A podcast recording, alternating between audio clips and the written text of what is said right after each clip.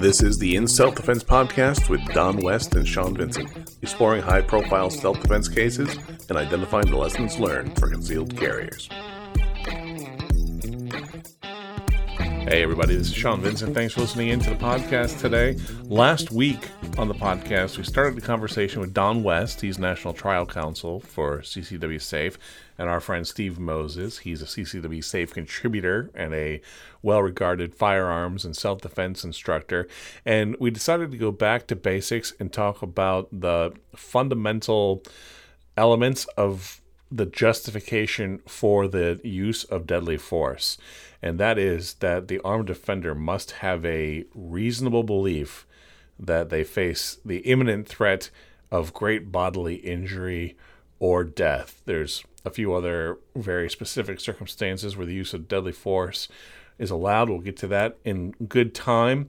In the course of that conversation, uh, we defined some of those terms, what great bodily injury is, and we talked about how to identify those elements as an armed defender, as a concealed carrier, so that you can make those important life or death decisions properly in the moment. So you survive that first fight against your attacker, and the second fight that you may face, uh, the legal fight in the aftermath of a self defense shooting.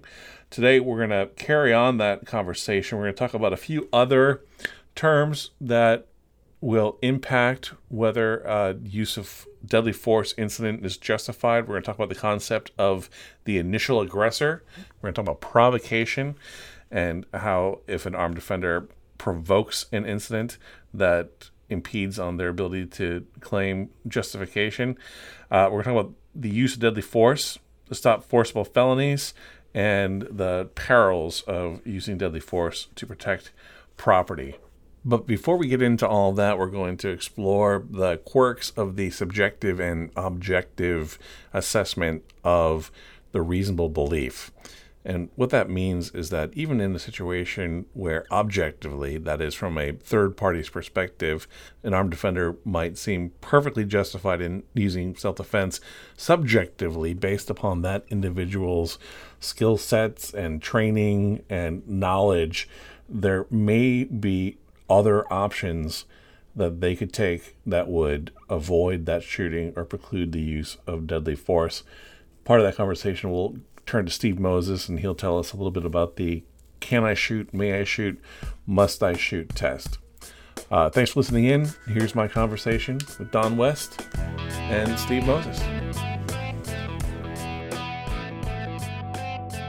You know, now, I just wanted to talk about a mindset thing, though, there, Don, because if if you know you have the physical skills and ability to stop an attack without using deadly force, really, technically, even if to an objective observer who doesn't have those skills, you may be legally judge justified in that eh, the the mindset heart of it is if you don't need to resort to deadly force to break contact or to stop that attack that's not really justifiable the use of deadly force in that circumstance. You know what i'm saying? That's exactly that's so interesting and so intriguing as you drill into this a little bit. Someone watching what's happening to you may feel if they were in your shoes, you absolutely reasonably believe that the attack is imminently, immediately, right now, and if you don't use deadly force to stop it, you're going to be seriously uh, injured or killed. So it would meet that sort of reasonable test, the objective one from the outside. At that very moment, you could be saying to yourself, you know, I got this. You know, this guy can't can't hurt me. I've got skills, I've got experience, I know what to do. So I am not afraid of great bodily harm or death. And in fact, it would be interesting because you might say that in a police interview after the fact. Um, if you did use deadly force after the fact, the police officer may question you about what was going on and were you afraid you would die if you didn't, you know, defend yourself. And you might, in a cavalier sense, or maybe even in a sincere sense, say, "Not really." You know, I, I knew I could handle this guy, but you know, I, I'm not going to take the chance that he might, you know, rough me up a little. Who knows? You know, but you could actually talk your way out of what would otherwise be a very valid, legitimate, objective, uh, objective self-defense claim. Sean, let me share something with you that a fellow instructor uh, states. Uh, can I shoot? May I shoot? Must I shoot? So, can I shoot? Well, I can. If the guy's just standing there, of course, I can just shoot the guy. Okay, but that's not lawful. If that same guy is on top of me and he's attempting to strangle me or, you know, uh, beat me senseless, uh, I can probably, in many instances, defend against that. Lock him down, uh, do a bump and roll, and escape from there. So, may I shoot him? Yes. Do I have to shoot him? No. Mm-hmm. Or must I shoot him? Uh, I can't get this guy off of me. Uh, he is in a position where I'm in imminent danger. The only response I have is going to be using a deadly force weapon against him. And to me, this kind of circles back to a couple of the cases we discussed in the back, in which a homeowner shot an intruder, if you will, that was attempting to break in the house. I believe both instances, uh, or at least one of those instances, it was by mistake and the homeowner shot that particular person. So could he shoot him? Yes. May he shoot him? Well, he did shoot him, and it was considered to be lawfully justified. Must he shoot him? Had he gone back into his bedroom, gotten that hard corner mm-hmm. with his wife, it may not be that type of situation. And so that, that's just something that we need to realize is there's a big difference between something that's justified that I can do and something that's justified and that I have to do because the thing that's just justified, even though you are, you know, vindicated and everything, uh, you we know that you're going to go through hell in terms of dealing with the media, uh, in terms of being possibly charged with a crime, uh, having to go perhaps through a lengthy court trial. Uh, even though somebody would call that a win, I think we would call that just surviving. And so I think mm-hmm. all of those are important factors to take in place. So Lee Weems, kudos. Can I shoot him? May I shoot him? Must I shoot him? We really want to select must I shoot him? And Don, I think from a legal perspective, when you're defending an armed defender legally, if they acted with the must I shoot mentality, and they made a couple of mistakes or a misperception and ended up really being in the may I shoot, they get a lot more uh, forgivability than the person who is mentally operating from the may I shoot perspective and they make a mistake or two in perception and they end up in that first, you know, can I shoot or I shouldn't have shot category. Do you know what I'm saying there? I think I do. You know, when a person is being prosecuted in a self defense case, the whole thing starts, of course, with the defender having acknowledged yes, number one, they were the person involved in the incident. They did what they are accused of, meaning they used deadly force, which either killed or seriously injured the other person. So 95% of the prosecutor's case is already made at that point. However, the claim is I was justified because I was attacked and I had no recourse physically, um, but to defend myself using that level of force, and therefore my conduct was was justified.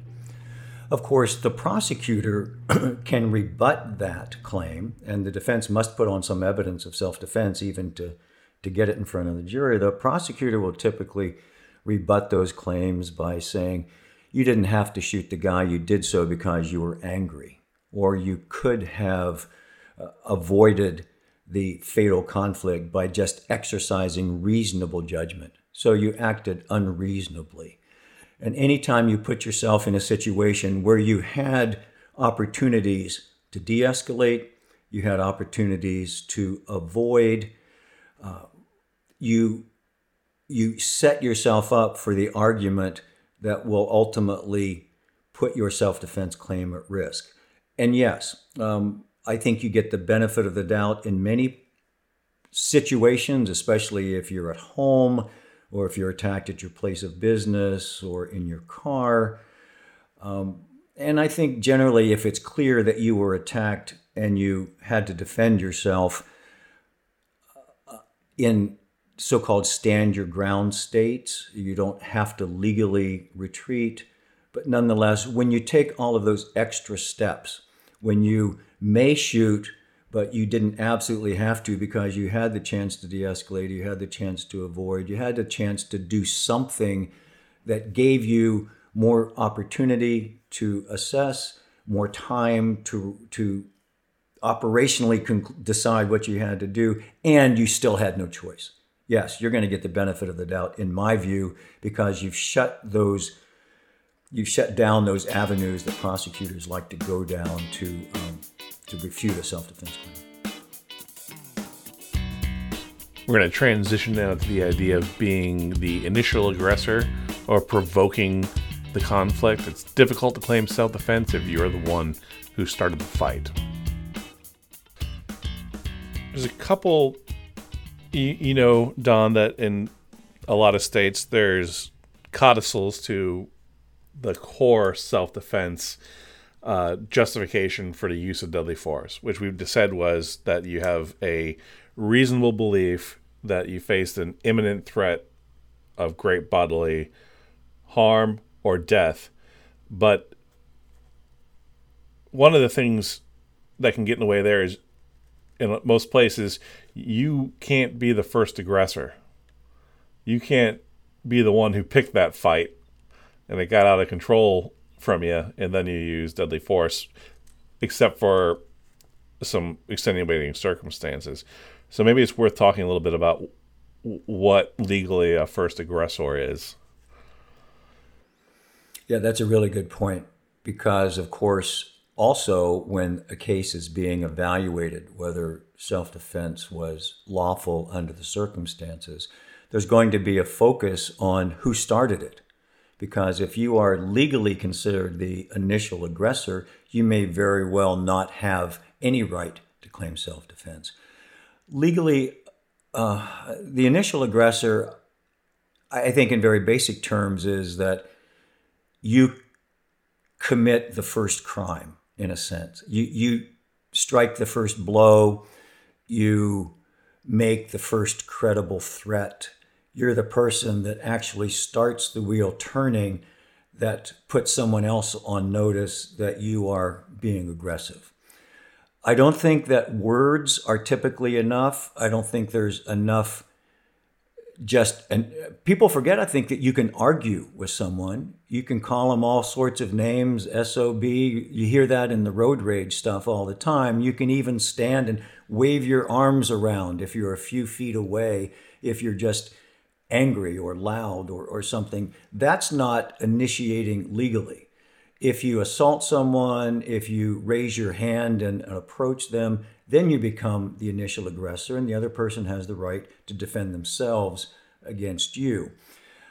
Um, and, and, if you and they do, and you get hurt, or uh, then you can't very well turn around and say that person attacked me, and I'm going to claim self-defense for what you did after the fact.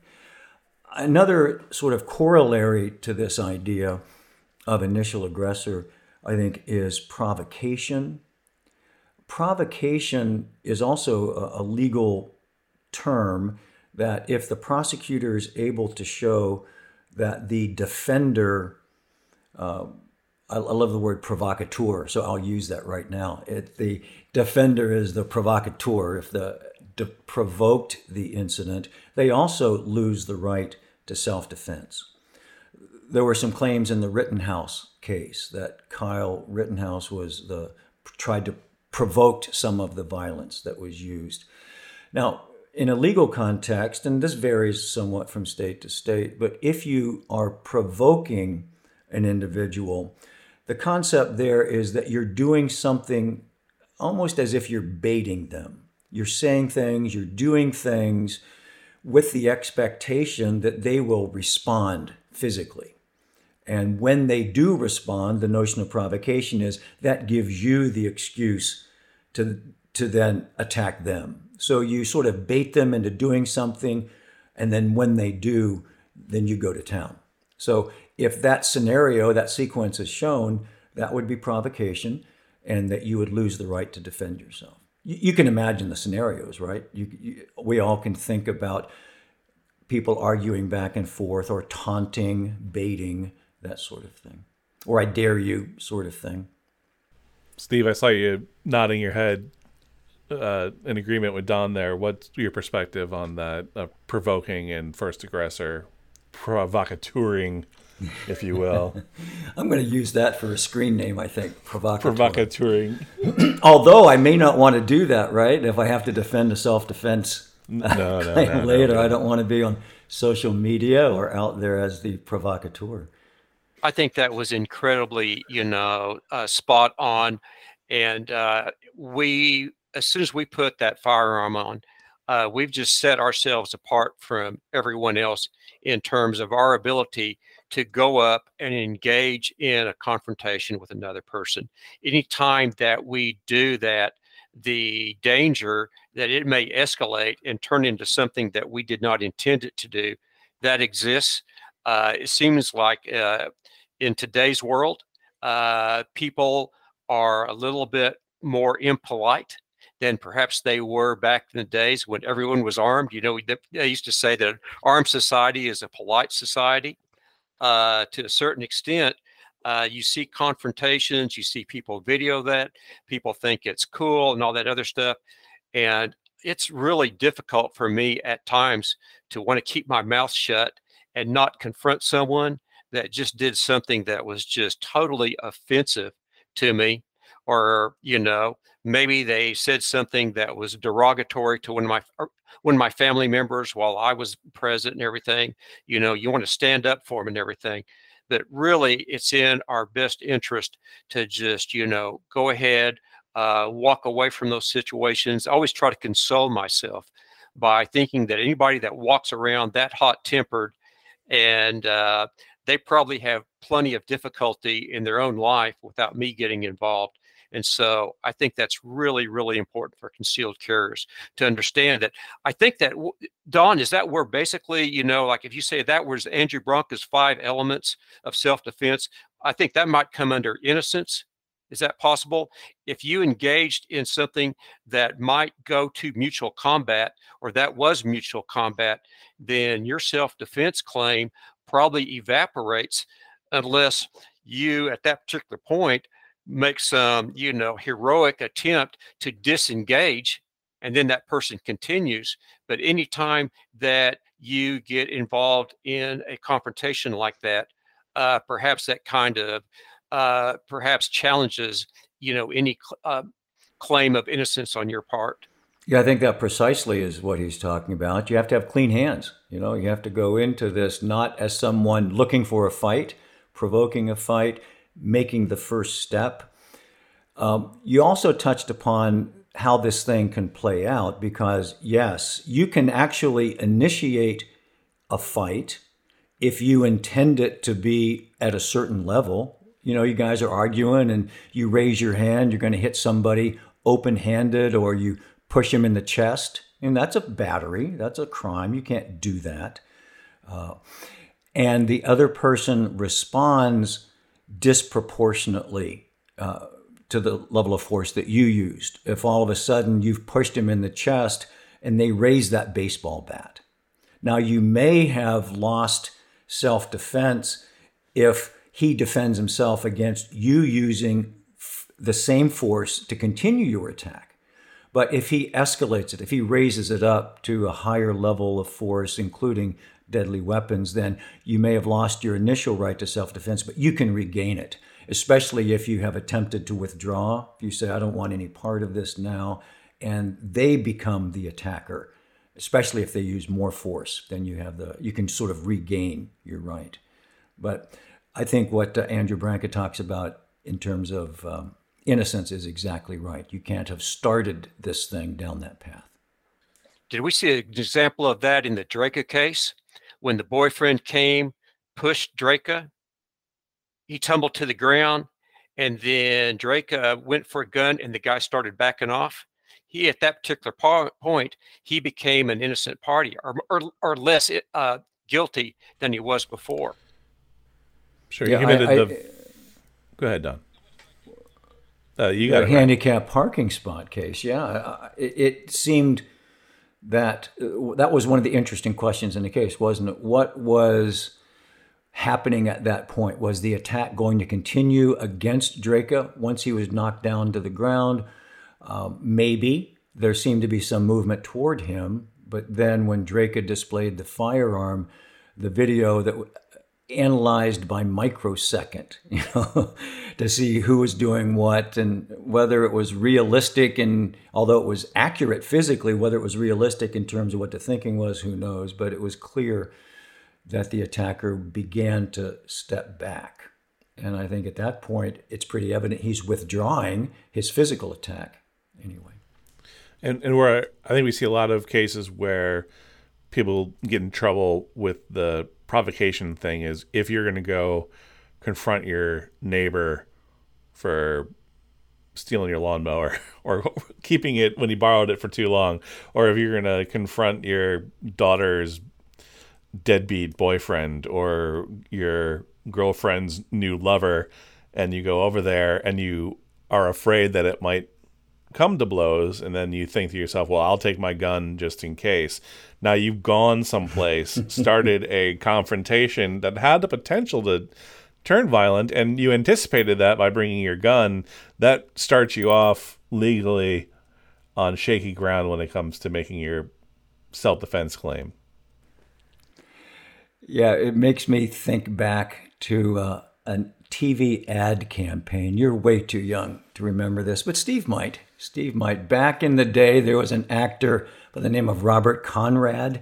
He was in a, a show, Wild Wild West, among other things. And he did a promotion for uh, Duracell batteries. Steve, do you remember this? He would take a battery and put it on his shoulder, kind of put it on his shoulder, and then dare people to knock it off. So, in my mind, that's classic provocation, isn't it? He's inviting the contact, and you you can tell just he he acted like he was a hard case. I don't know if he was or not, but you could picture what was going on, and the message of the ad was, "Yeah, go ahead, try it. Dare I dare you to try." And then, of course, who's going to get their butt kicked right at that point? But that to me, that's classic provocation. I told you we get to some of those rare circumstances where the use of deadly force is justifiable in that circumstance beyond the imminent belief of great bodily injury or death. And in a lot of places, the statutes allow for the use of deadly force to stop a forcible felony. I've asked Don West to explain to us just what a forcible felony is and what sorts of forcible felonies would potentially justify the use of deadly force. Here's Don. Violence toward you as a crime victim of a certain level or certain degree. That's very vague, and we'll talk about that in more detail. But it is a separate, in my view, it's a separate theory for the use of force, uh, including deadly force separate from the idea that in the core traditional self defense context, you may use deadly force in response to an immediate or imminent threat of great bodily harm or force, a great bodily harm or death. In this notion of aggravated felony context, it is when you are a potential or someone else near you at the time that you may try to protect appears to be and I'll, I'll, say imminent. I don't know that the statutes necessarily use the word imminent or immediate, but basically that you are the victim of a violent crime of some sort. So typically, if you are walking down the street and someone attempts to rob you, points a, a firearm at you, uh, a knife perhaps threatens you with it for the purpose of robbing you, taking your property by force, you would be then the victim of an attempted robbery. And in many jurisdictions, you have the right to use deadly force to prevent the imminent commission of a forcible felony. Well, within that category of forcible felony, uh, uh, robbery, armed robbery, would typically be included. Certain levels of kidnapping, uh, aggravated kidnapping is a term in some states, or kidnapping in others, depending on how it's defined. We know how life threatening kidnapping is and what a serious crime it is. Sexual assault would be in that category typically. Um, it may even extend to defending property that you have from those life threatening serious property crimes, uh, arson, for example. Uh, Florida happens to be a state where the forcible felony category is extensive. Almost any violent felony would uh, allow you to use deadly force to prevent the imminent commission of that felony robbery, rape, kidnapping, I think uh, certain levels of aggravated battery and assault, any level of murder, that, that kind of stuff. So that's the category we're talking about. It may differ from state to state as to which articulated crimes are included for which you may use deadly force to prevent the commission of, but that's the concept. So I view it as sort of two parallel but different theories of self defense. One is the direct response to the imminent threat of great bodily harm or death to you or, or another. And the other then is to prevent the imminent commission of the violent felony or the forcible felony. The forcible felony itself that you are seeking to prevent doesn't necessarily have to cause serious bodily harm or death. Maybe it's possible that it could, but you can rob somebody. Arguably, I suppose you could even have a sexual assault of somebody. You could kidnap somebody without seriously injuring them. But the crime is so heinous, so offensive to a civilized society that in most jurisdictions the law allows you to use deadly force to prevent someone from committing those crimes. Did I leave any gaps in that? I, I tried to sort of paint it with a pretty broad brush, but um, you don't have to be a crime victim if you fall into one of these serious crime areas. You can stop that from happening to you or to someone else, up into including deadly force in most places. And Steve, didn't it sound like a lot of those things are where, where there's violence implied, and although the maybe the imminence of death it's a step or two away. If someone kidnaps someone, the chances that they're going to be seriously harmed or killed at a second location is super high. If someone actually forcibly breaks into your house, the the the chance that they intend to harm you has elevated greatly, even if you're not immediately, imminently, as in right now, fearing that death or serious injury. Right. The same thing with a robbery. I, I think the implied contract there is your money or your life, right? And if you give up your money, then perhaps they'll spare your life. That I see more and more cases where that's not the case, but you don't have to wait around to find out. This forcible felony law gives you the opportunity to use some discretion there. Is that is that how you read it, Steve? Oh, absolutely. Uh, one of the main reasons that uh, I, am glad to see this included in this podcast is because in so many instances, uh, students are concealed carriers that perhaps uh, they are you know applying for a concealed carry weapon whatever they go through courses you know they talk about the use of force they say it's only applicable in the event that imminent uh, great bodily injury or death is possible it doesn't address some of these other things, which a lot of times kind of leaves concealed carriers in limbo as to, well, what can I do? What should I do if someone tries to snatch my child or they try to carjack me or that thing? Because at that particular moment, I don't know that I'm in imminent danger of grave bodily injury or death.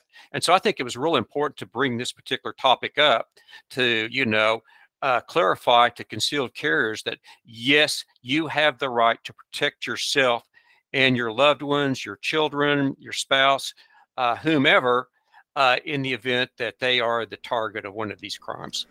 Let, let, let, me interrupt or include in this part of the conversation. Steve, thank you. That's that's really helpful. But I also want to talk about the other side of it.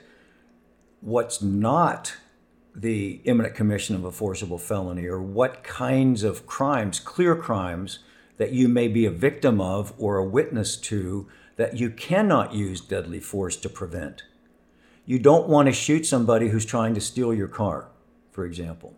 You don't want to shoot somebody who has just stolen your bicycle and is riding off with it. Most of the property crimes, uh, except for the, the real highly potentially violent and death uh, deadly ones like arson. Uh, some states, a burglary, um, separate and apart from the notion of defending your home against an intruder. But uh, someone, even that snatches your purse, some places that's robbery, some places it's not. It kind of depends on the amount of force and whether there's a risk of injury to you. Some states wouldn't include it, even if it is considered a level of kidnap or a level of, of robbery. I think Texas, if I'm not mistaken, may have two categories of kidnapping. One is called kidnapping, and one is aggravated kidnapping. Whereas there's a kind of abduction or false imprisonment style kidnapping that would not automatically allow you to use deadly force. It might have to fit that category of aggravated kidnapping, which poses such a great threat. So, just the idea that there are certain kinds of violent, forcible felonies for which you are legally allowed to use deadly force to prevent. Uh, there are lots and lots of crimes for which you can't. So I would encourage people as they study and become more familiar with what Andrew Branca calls the boundaries, uh, the legal boundaries, that you also pay attention to those things so that you don't do something foolish uh, by using uh, lethal force to prevent a, a, theft, no matter how outrageous or how offended you are or how brazen the person is. You don't want to put yourself in legal jeopardy. Well, and uh, wouldn't you say that from, from a legal perspective, defending somebody charged with the use of lethal force in response to a forcible felony, there's a lot more ambiguity there. There's a, you know, if it's stopping someone who seems to have the ability, opportunity, intent to kill you, that's a clear cut case of self defense. But if you're using that deadly force to stop a crime that is less immediate and more ambiguous, there's a little bit more challenge on the legal defense side. Of course, you know this is all going to be screened at different stages by different people, seeing ultimately whether what you did was reasonable. And while you have to decide for yourself it was reasonable, the other people get to decide ultimately whether what you did was reasonable. And frankly, in my view, even if there might be a technical defense, meaning that you may, as opposed to must, in a violent felony or potentially violent felony, you don't want to take the chance unless you really believe you need to do that to protect your life or someone else's. Uh, there are all sorts of robberies, which is a taking by force or threat of force, that really aren't life threatening. They, um, if somebody stands in front of you and says, "Give me your wallet," or "I'm going to slap you with this open fist," or "I'm going to knock you down," there are lots of very aggressive. I'll call them homeless, displaced people that get pretty aggressive with people, and they may even make demands that might technically qualify as robbery, but obviously though the context of that is that you don't really feel fear that you're going to be seriously injured and what they're asking for basically is a, a forced donation and you don't want to be taking your gun out and shooting those people. Uh, something though i might add is in a lot of uh, strong arm robberies uh, you're actually more likely to be injured in one of those uh, than one in which a, uh, a weapon was actually used.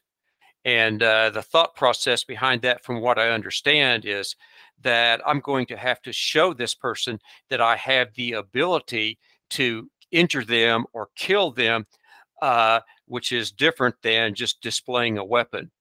And so, something to you know be mindful of is there's one thing to you know someone slaps you or even punches you and knocks you down and starts grabbing your stuff, as opposed to that person that you and you see this a lot of times is the victim won't surrender their purse or they won't surrender their their wallet.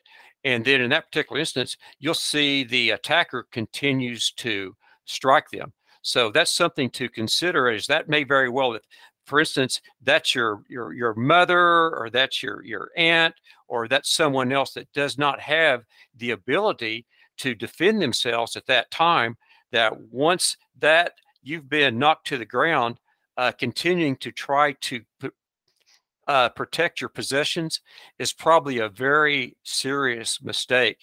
And uh, it, it's something that i mean we should take some consideration to and uh, one of the things that you'll see from time to time is that you will see someone that's been assaulted that kind of makes a lame attempt to retrieve a weapon right in the middle of the assault. And uh, in those particular instances, they typically do not turn out well for the for the victim because the attacker just simply overpowers them, takes the weapon away from them, even shoots them with the uh, the weapon at sometimes. That that's brilliant assessment, Steve. Thank you. I didn't want to mislead anybody by suggesting that they shouldn't and uh, use necessary force to protect themselves, obviously. But I agree with you. I don't think you necessarily want to use the force to protect your property. That's a tough one. You know that that's a really tough one. You you're going to be angry and indignant and offended that someone dares display a weapon and want your stuff, and you want to shoot them, right? You want to punish them essentially for doing what they're doing but you've got a calculation of the value of the property, the value of the risk of injury to yourself, and all of that stuff that's happening in that in that moment. But uh, do you agree? Sort of the default setting is don't take any chances with your life, and uh, um, don't engage if you can avoid. And and if you think this is fascinating to me, I don't claim to know anything about it. The idea of how do you assess if someone is approaching you with a weapon and it's clear to you that they're doing it to intimidate you in surrendering your property, it's an armed robbery. How do you assess whether you think that if you give them your money, they'll go away, or if you give them your money, they'll shoot you anyway, or if you don't give them your money, they'll shoot you? or if you don't give them their money, your money, they'll go away. I mean, the whole thing is must be extremely difficult to assess at that moment. And uh, is there training? Is there stuff you can do to get better at that? Are there body cues? Is there Craig Douglas insight into that stuff? Uh, unfortunately, no. Uh, there have been many instances where the uh, and, and, this has actually happened to one of Tom Givens' students who was not armed at the time, in which he went ahead, surrendered his billfold, and then the person shot him. Uh, he was arrested, taken to trial. They asked him why he shot the other person. He goes, "Well, I was having a really a bad day, and I wanted someone else to mm. have one too." And so for us, we really have to assume that the worst case scenario is possible. And uh, if you have the skills and you have the tools, then uh, my response would be is I'm going to defend myself as long as my life remains at risk at the first opportunity, which in many instances mm-hmm. means I can initially bide my time and wait for a break in the attacker's attention from either me to the possession or looking around to see if there's anyone else in. And then if I've got the skills right then, uh, that's when I would make my move. Circling back, uh, I'm sorry, Sean, circling back, that's what you were talking about when you talked about the ability to draw, um, use the force, doing it quickly, confidently, and, and safely. So you basically have to know um, how to do that within the time frame that you think you're going to have. Yes, yes, yes, yes. Uh, how that person positions their head uh, has a, an effect on that time frame. For instance, if they glance off to the side, you know, you might have I don't know, you know, maybe half a second, three quarter a second to initiate action.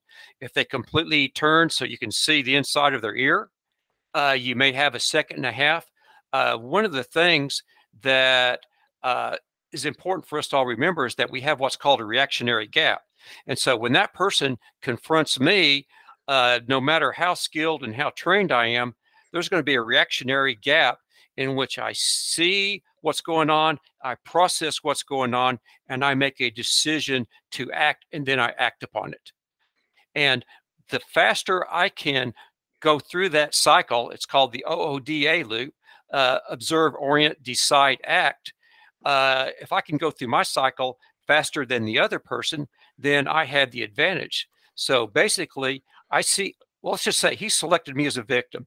So he saw me, he focused on me, he decided what to do, and he acted.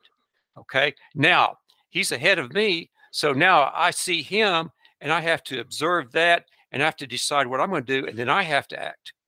Okay. So all of that takes time and it can be, you know, a quarter of a second to a full second. Now, if that person who is robbing me sees me uh, complying, yes, sir, here it is, take it is, hand it off, and then he looks away and I move, guess what? He's back in the cycle of having to observe, orient, decide, act. And by that time, I'm all ready to act. And so mm-hmm. having those mm-hmm. skills simply means that it doesn't mean he, I'm not going to get killed or it doesn't mean I'm not going to get shot, but it means it greatly increases not only my chances of surviving this situation, but knowing I have these skills also perhaps mitigates to some uh, degree the need to use force too quickly because the situation is still ambiguous. So I know that I don't have to it's not going to take me four or five seconds to respond effectively. And this person is doing something that's okay, this is concerning to me. Okay, I've got time. I pick him up at a greater distance. Hey, man, do you mind staying back? I start repositioning. Okay, I've got those skills. I have the ability to do that so that if then he goes ahead or she or they play their hand, I'm in a better position to uh-huh. respond. Uh-huh.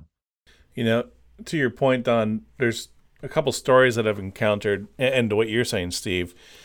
You know, I worked on a case on behalf of a crime victim who was carjacked late at night, and the guys he gave him the keys, he gave him their his wallet, he gave him his phone, and they still shot him 13 times, and then ran over him with his own car, and he miraculously survived. Right, and I met a retired Marine captain who, in his second career, detected someone breaking into his house late at night. And he got his pistol. He came out. He was in a, a low ready position and he encountered the intruder and he gave them a quick assessment. And he said, They're just kids.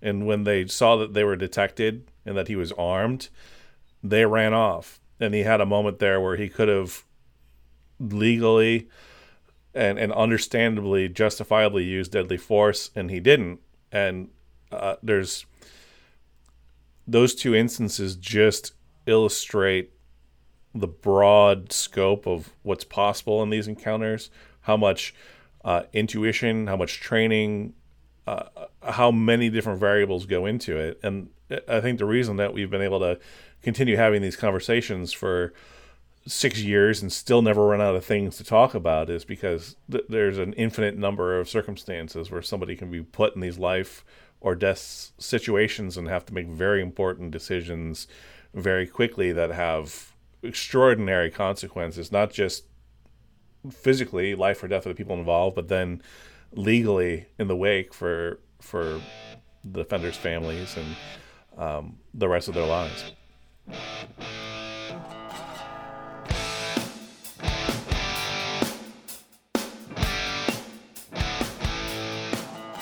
All right, everybody, that's the podcast for today. Thanks for listening through to the end. We'll be back again with Don and Steve talking about the fundamental elements that contribute to the justification for the use of deadly force in home defense cases. Until then, be smart, stay safe, take care.